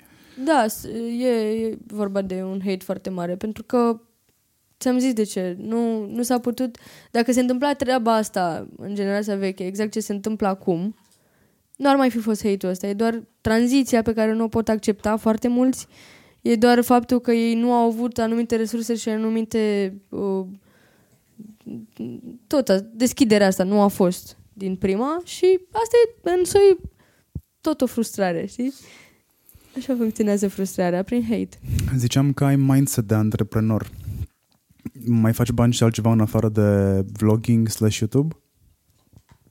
Ai Mm. merchandise? Uh, nu, uh, am îmbinat treaba asta, am, am renunțat la merch meu până în momentul în care o să găsesc un uh, stil care să mă reprezinte total. Până în, mom- până în momentul de față am uh, și în continuare uh, sunt uh, colaborator cu Foodshop care ade- mă ajută cumva să, să-mi continui eticheta asta de trendsetter. Pentru că ei au hainele care mă reprezintă pe mine, mi-au oferit un cod de reducere pe care îl dau fanilor mei și chestia asta este un venit foarte benefic pentru mine, dar tot prin intermediul internetului funcționează, adică tot acolo sunt. Singura mea, singurul meu mod de... Singurul meu profit este din brandul meu, Am indiferent înțeles. cum ar fi el. Te băgai și în design când aveai mărci, să făceai tu designul? Uh, eu am terminat întâmplător design vestimentar la liceu și îmi place zona asta, adică mă regăsesc puțin, mă- îmi place să creez și în direcția asta, dar uh, nu am uh, nu am nu mi-am atins potențialul când am avut mărciul meu. Asta zic. Vreau să-l fac din nou când o să fie perfect. Așa a fost doar pentru că era momentul să am mărci. Așa am considerat atunci. Care e relația ta cu brandurile și cu agențiile?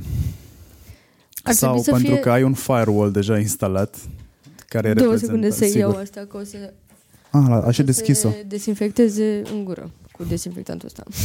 Mojo. Well, uh, deci cum era întrebarea? Care e relația mea cu brandurile? Cu brandurile, cu agențiile.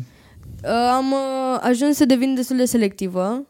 Am uh, avut foarte multe experiențe și în momentul de față, dacă nu am o relație foarte strânsă cu brandul sau cu agenția respectivă, o să-mi îngreuneze situația atât de tare încât nu mai doresc asta. Adică o să refuz.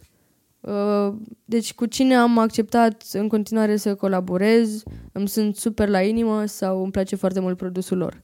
Altfel nici nu se pune problema. Mm, Câte sunt? 4-5 branduri cu care colaborezi constant? Maxim, da. da. Și m-am dus foarte tare pe e, ideea de exclusivitate. în care chiar să reprezint, pentru că mă dedic trup și suflet brandului și îl consider că este, se mulează foarte bine pe, foarte bine pe brandul meu și nu mai există loc de promovare punctuală. Exclusivitate și oamenii o să cunoască, o să mă asocieze pe mine cu brandul tău pentru că îl consum sau îl folosesc. Nu te bagi tu în producție de film?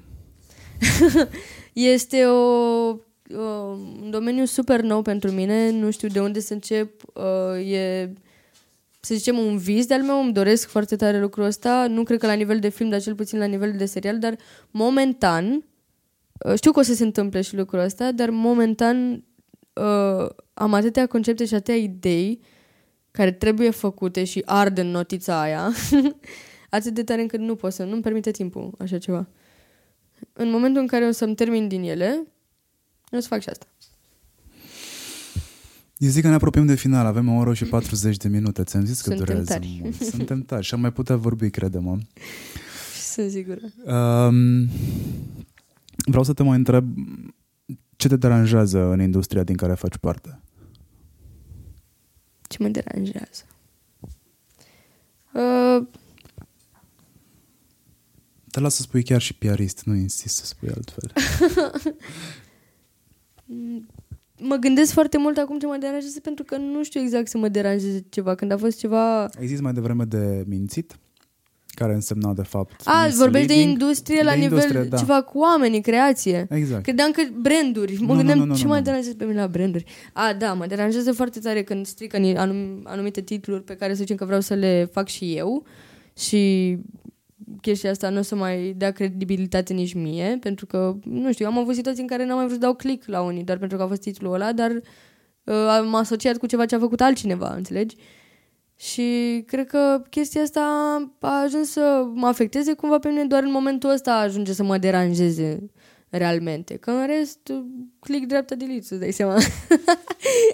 uh, și ce altceva să mă mai deranjeze? Mm. Uh,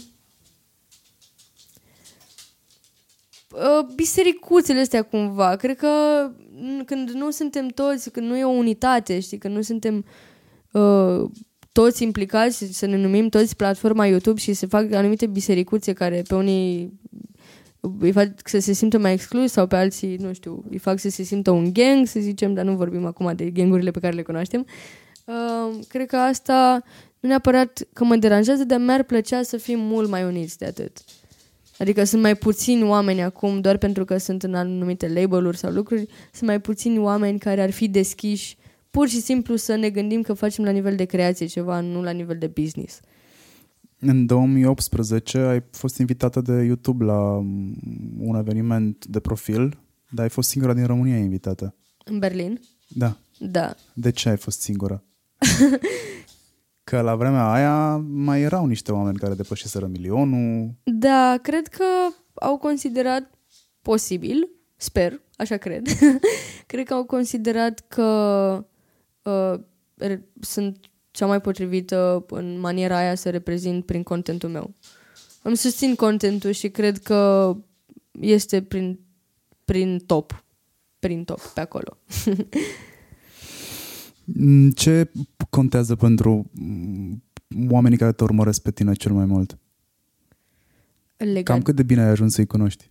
Ce contează De ce Legat- valoare contează pentru ei? Ce, mm, nu știu, ce așteaptă de la tine tot timpul în Să afară fiu- de a nu-i minți? Să, a, să nu-i mint, uh, în altă manieră spusă, să fiu transparentă, să-mi vadă viața așa cum e. Să mă cunoască pe mine, să-mi cunoască prietenii, să-mi cunoască activitatea și din spate, să-mi cunoască stările, să-mi cunoască greșelile, să fiu eu, autentică. Cred că asta contează cel mai mult pentru ei, pentru că prin autenticitatea mea și prin simplul meu fel de a fi, uh, i-am atras cumva și eu încercând, de mai multe ori încercând să fiu altceva, doar să le fiu pe plac, am greșit.